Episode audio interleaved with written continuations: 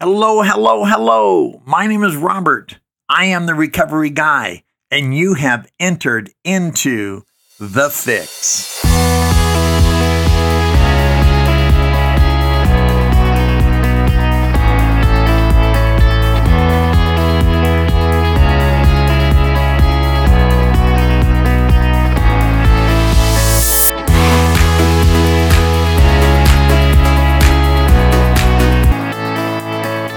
Hello, hello, hello. My name is Robert. I am the recovery guy. It is so good to be back with you today.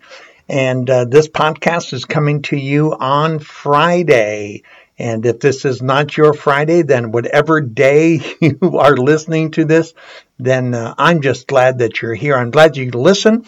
I'm glad that you subscribe. I'm grateful, especially when you share, because that usually means that there is content here that could prove positive for another person. And I love the cliche, I love the adage that sharing is caring, especially when it's positive sharing, not just any sharing. It's kind of like um, you've heard the adage, misery loves company. Well, that's not completely true because misery loves miserable company, right? It doesn't just love any old company. Misery would not hang around with people like you and me who are committed to being positive. We'd get old for them rather quickly. About the time that they would realize they weren't going to flip us to their negative position or outlook in life, uh, they're gone somewhere else to find someone else to co sign to their uh, BS and negativity, as it were. So sharing isn't always caring because we're not always sharing things that demonstrate caring. But when we're sharing our experience, our strength, and our hope with each other to uplift, to to encourage, to further build up, now that is caring. And that's the kind of sharing that I want to be a part of. And I hope that is why you are tuned into this high energy, multi topical podcast that Recovery Guy tries to be for you. Everything that I draw from, I draw from my own personal recovery, things that I'm hearing from others that I'm involved with, uh, whether they be Wendy in Florida to Angie in the state of Washington, you name it, from around the country, even in the great Salt Lake Valley. Uh, there's a lot going on recovery wise as I go back to my, my friends and my early recovery companions back in Las Vegas and I sort of take the temperature of the room and I find out what's going on. How can we share? How can we go be going, you know, um, uh, how can we be going in the same direction at the same time? Uh, even with this new steps um, podcast that I'm involved with, right? If you listen to Tuesday's podcast on Steps for Life, you'll realize that my daughter Carol said, Hey, Pops, let's talk about the steps more. Let's do things more in that area. So that's what we're going to be doing. The Fridays are going to be dedicated to the various topics that we usually try to cover uh, on Recovery Guy. And then Tuesdays for the next 12 weeks will be dedicated to each step as we grow and go in this journey of recovery. Hey, today I want to talk to you about one of my most favorite topics because it's something that occurred to me and continues to occur as I travel this highway, this road called recovery. And that is redemption. Redemption is something that occurs to us when we decide to enter into recovery. Do you agree with me? I mean, is that something that you have found to be true for you? And if not, why not? And if so, please share with me uh, through the many ways you can reach out to me. Let me know what's going on in your life regarding redemption. So, as as so many of us know, and if you don't know, I'm going to share with you right now. Recovery is being caught up in a miracle. Anything short of that maybe you don't fully understand what you've been pulled from. Maybe we need to do a deeper look at step one, which I will be covering next Tuesday, because when we understand the powerlessness over our substance, our addiction, and and and how our life had become unmanageable, being pulled from that is being involved in a miracle. And I know this because there are countless people out there who need what you and I have found and are finding, and yet they have not found it. Many of them, the majority of them, will die. As Zig Ziglar would say, with their song still in them, and that is a shame. A miracle is simply defined as an effect or extraordinary event in the physical world. Are you ready for this? That surpasses all known human or natural powers and is described to a supernatural cause. Isn't that crazy?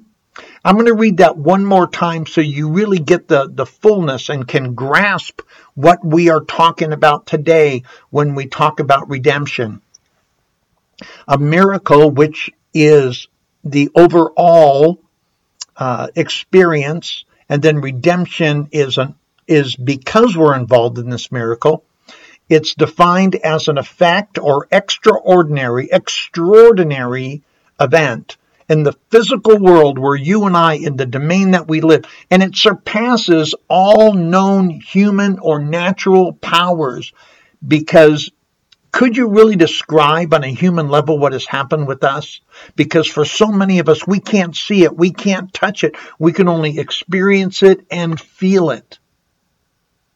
It's described as a supernatural cause, attributed to a supernatural cause. And I think that defines at least my recovery, if not the recovery I'm involved with, it, it defines it perfectly. We are amid a miracle. We are a miracle. We are a people who, without intervention of a supernatural or spiritual nature, would be dead. Really. If you don't agree with that, why are you even here? If you didn't think that eventually death would be at your door, what really propels you? What what really got you to be serious about this thing called recovery? I believe for me, and so many other people that I've had an opportunity to experience along the way, death was going to be a natural uh, result of our continued negative behavior. Death at the hands of someone else, or death at the hands of ourselves through our behavior. Never, and this is an absolute word, like always, never underestimate how fortunate we are to consider ourselves in recovery and or recovered. Now, I am recovered from a seemingly hopeless state of mind and body. Now, keep in mind the way I stay recovered is by staying in recovery. If you want to keep what you have, keep doing what you did to get there. And of course, we want to build on that. We want to grow. We want to deepen, just like that bamboo. The thing that makes that Chinese bamboo tree so powerful, so strong to be able to withstand any tropical storm. We need to deepen our resolve. We need to grow further, deeper down. As we grow out, we need to be able to grow deeper to withstand the growth that we will be growing up.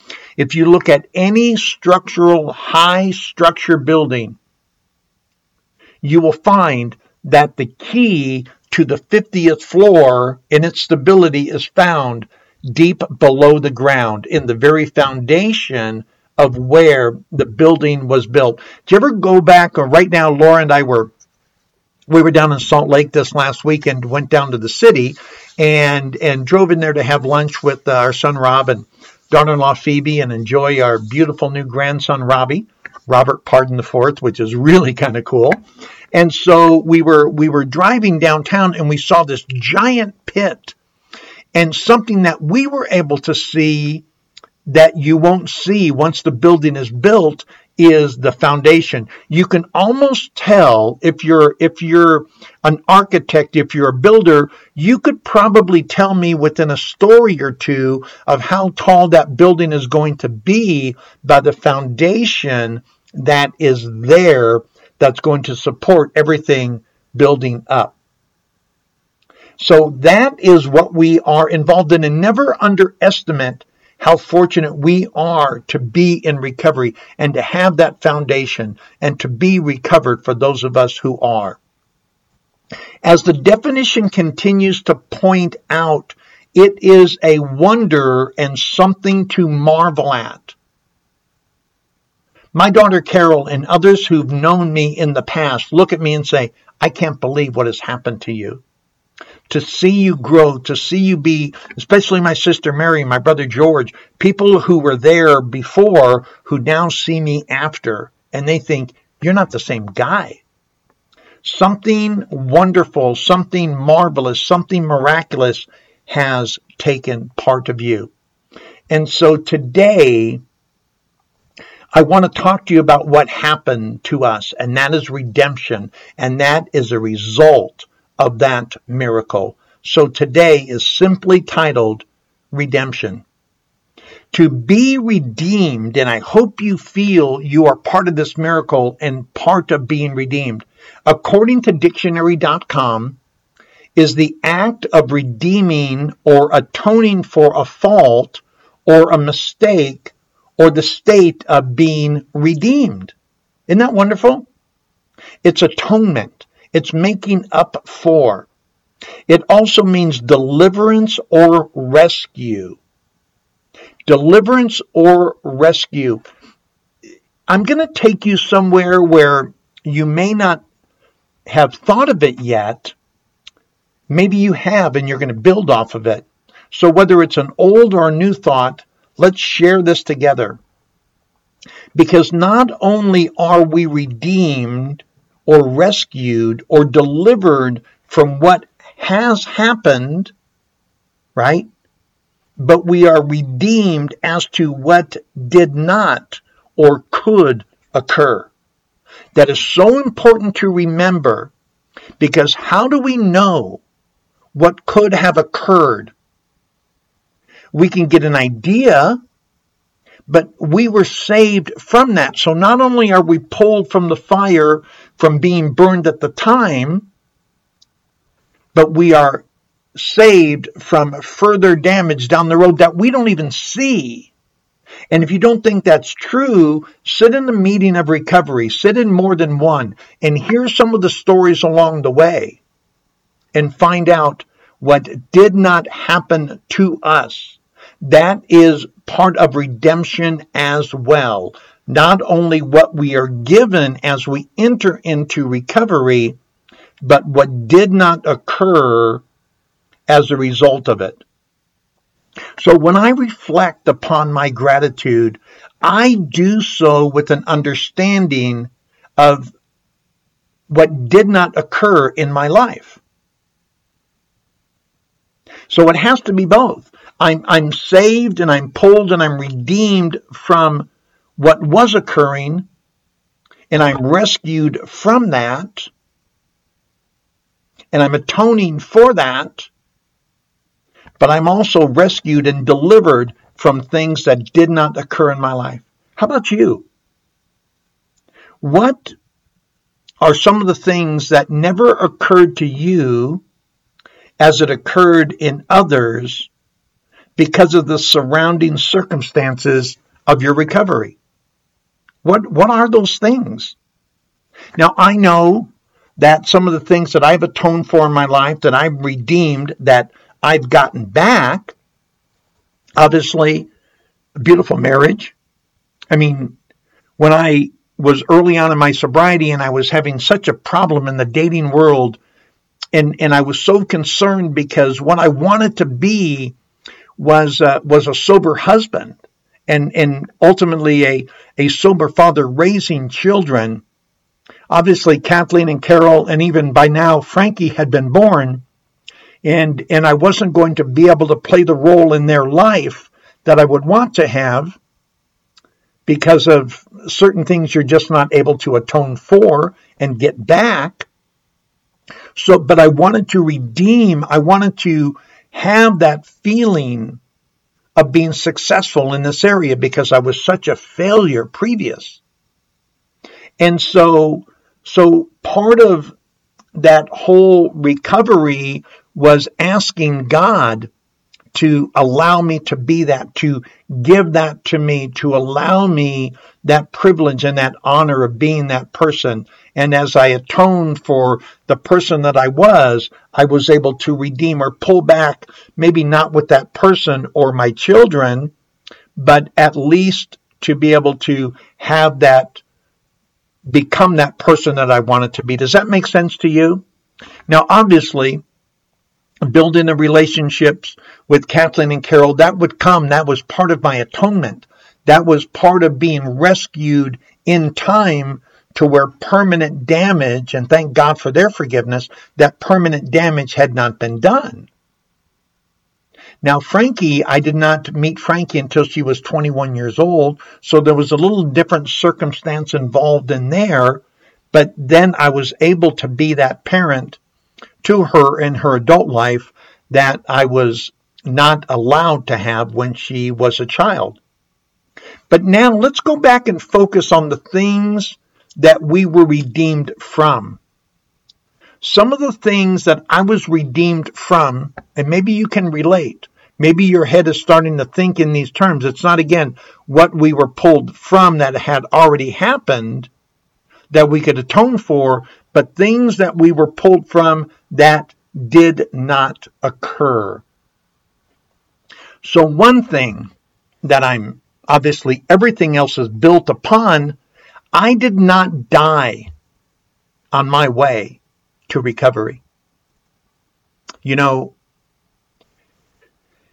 my nephew Peter, God, what a great success story this young man is. I was going to call him a kid, but he's 30 years old now.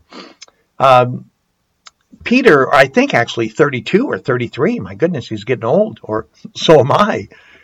But Peter just celebrated one year of recovery. He he messaged me, uh, and and today being Tuesday, which you know you're listening to this on Friday, but I'm recording this on on Tuesday, and he said, "Hey, hey, Unc, check it out. 365 days. I am clean and sober a year."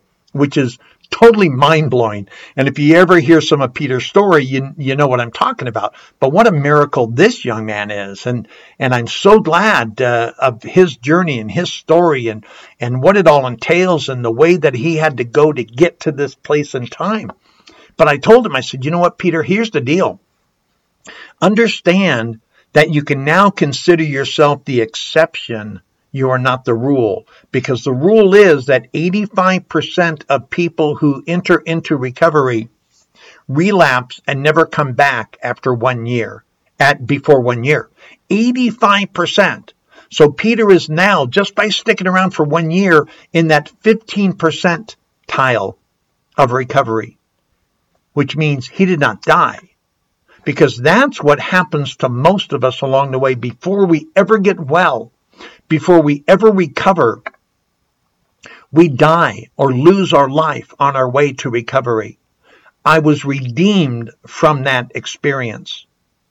Another thing that I've always said, because, you know, I used to, man, I, I, I mind boggled that in my drinking career, and it was a career, in my drinking and using escapades, in my usage, I got one DUI, just one. And I became actually a, a licensed DUI instructor in California as part of my overall degree. And I would and I would counsel and work with multiple offenders, and and yet I'd gotten one, and I lived I'd lived drunk. Really, the last five years of my recovery. So from 1981, when I lived in Las Vegas, 80 to 81, maybe even the last six years to my recovery, I was always drunk and or high. Always, always, always. I had I'd gone into the degree of chronic, the stage of chronic, where I did not know a sober moment.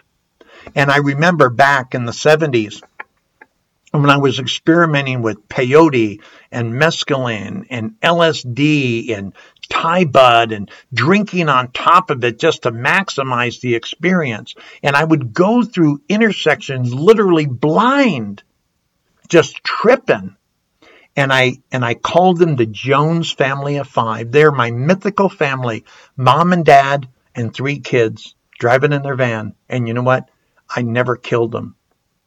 I never T-boned them in an accident causing their death. I think about that. The fact that I was delivered from ever doing that boggles my mind. I don't even understand it because I know those things have happened to people on both sides. They're the Jones family of five. You hear about them all the time and and the tragedy that drunk driving is and also the prison sentence for the driver that goes along with that. I was redeemed and that never occurred. I did not suffer irreparable harm mentally or physically. Now the mental side could be up for some debate. Uh, you know i'm I, I, I'm sure I'm all here, but I'm not all there. I'm not sure of how that goes. But I had friends. I remember Steve Pluff. I remember when we were doing um, uh, deep hallucinogenic and, and, and psychotic drugs, when we were doing cannabinol. And I remember him writing all over his body and and and running around like a crazy man because it was a full moon. And I had so many other people who OD'd and ended up on on uh, you know psych holds, right? 5150s, man, and they were in the USC Medical Center and go up to Camarillo, right? Or people who would have strokes or or part of their brain just stopped working because of methamphetamine overload. Now, granted, you can't rip and run as long as I did for 32 years and not have some, you know, physical ailment or result of that, you know, premature aging of my skin, uh, in my arms and those kinds of things. But other than that, I'm I'm recovered mentally. It's it's amazing that I can comprehend all that I'm able to comprehend, that I did not suffer mental brain damage or physical deformities or, or physical challenges that have lasted my lifetime. You would never know mentally or physically or even emotionally for the most part that I am a person of recovery. You just wouldn't know that because I show no ill signs of that. I did not suffer irreparable harm. Even my organs have restored themselves. And so now when I go in for physical and, I, and I'll tell my doctors this is my background. And they they say dude you're you're you're healed. You're fine. There's nothing wrong with you on any level whatsoever. And I'll be 67 you know in just a few weeks on January 3rd and I'm so blessed and I'm so encouraged that I can go into this this final this this latter phase of my life knowing that I'm mentally and physically sound. Another thing, you know, I did not end up with a prison record that would follow me the rest of my life. I'm so grateful that I just don't have that. You know, I as as a as a licensed counselor in treatment uh, in California and in Utah, I've had to have multiple DOJ and FBI background checks. And if anything shows up, prison record, felonies, anything like that on your record, you're disqualified no matter how wonderful or transformed you are. A record is a record. Nowadays in Utah and even in California, I used to go into the Adelanto Correctional Facility in the high desert in Southern California. And I would go into the jails in LA. And now here in Utah, I've got my prison my prison pass, right? and, and, and I go and I get qualified and they do the background check and there's nothing there. So not having that prison record pulled me from having to live that experience. And again, if I had cleared, killed the Jones family of five, I may never have gotten out. And if I had got out, I would have this record for the rest of my life. I was spared with that. And if you were spared from that, not only did it not it, it helped me having to go through that, but now all of the other avenues I can go and help and be a part of other people's recovery behind the prison walls. And I'm so grateful to be able to go in under my own fruition, my own choice, and I can get out based on their choice. Another thing, I did not destroy everything beyond restoration. Now, that's not to say I did not do some severe damage. There are a couple areas in life, a couple relationships I'll never have with a couple people because of what I did, not only in my addiction, but even in my early recovery. There's some things that you do that you just can't, can't come back from. But every major relationship and situation in my life has been restored to one degree or the next. I'm so grateful that even though bridges were torn down and damaged, they weren't burnt beyond restoration. There was enough there left to build off of.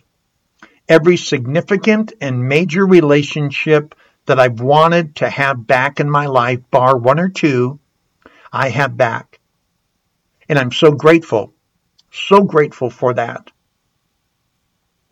Another thing that is so important to me is that I do not live in regret due to lack of closure for personal loss.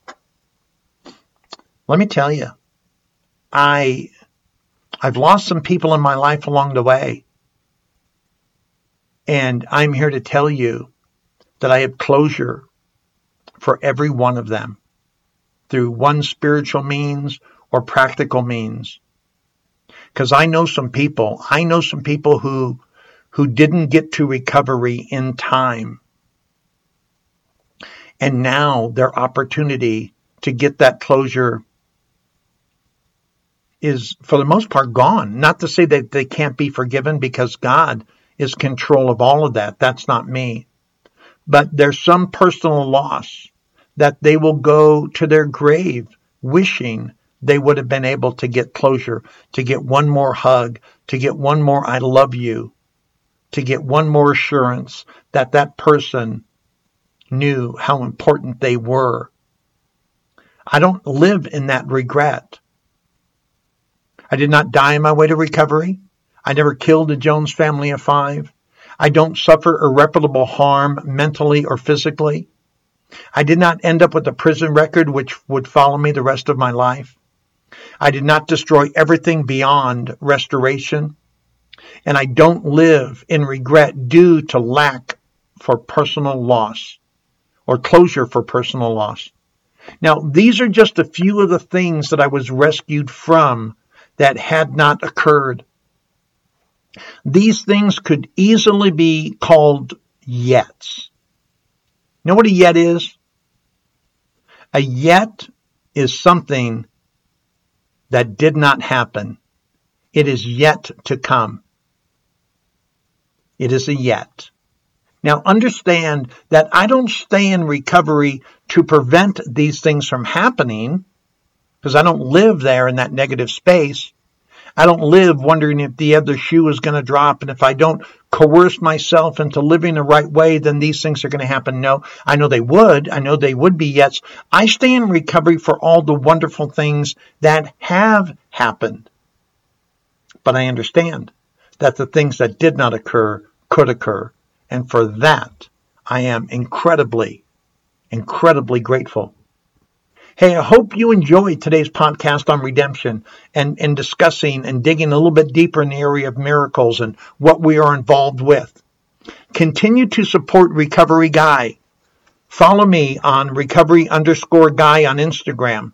Message me, DM me, let me know if you're looking for a life or a sober coach and how I can assist you. Find me on the Recovery Guy on Facebook. Go to my website, recoveryguy.org. Download my blogs, listen to my podcasts, share them. Follow me on your favorite podcast channel.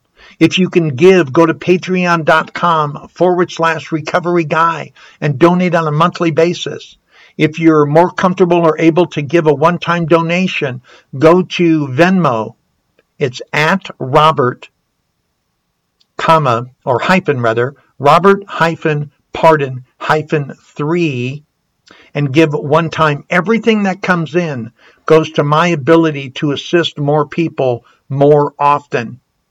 I'm so glad that you and I had this opportunity to share in this podcast today. Do whatever you can to live this life one day at a time for the rest of your life. And as always, my name is Robert, and I am the Recovery Guy.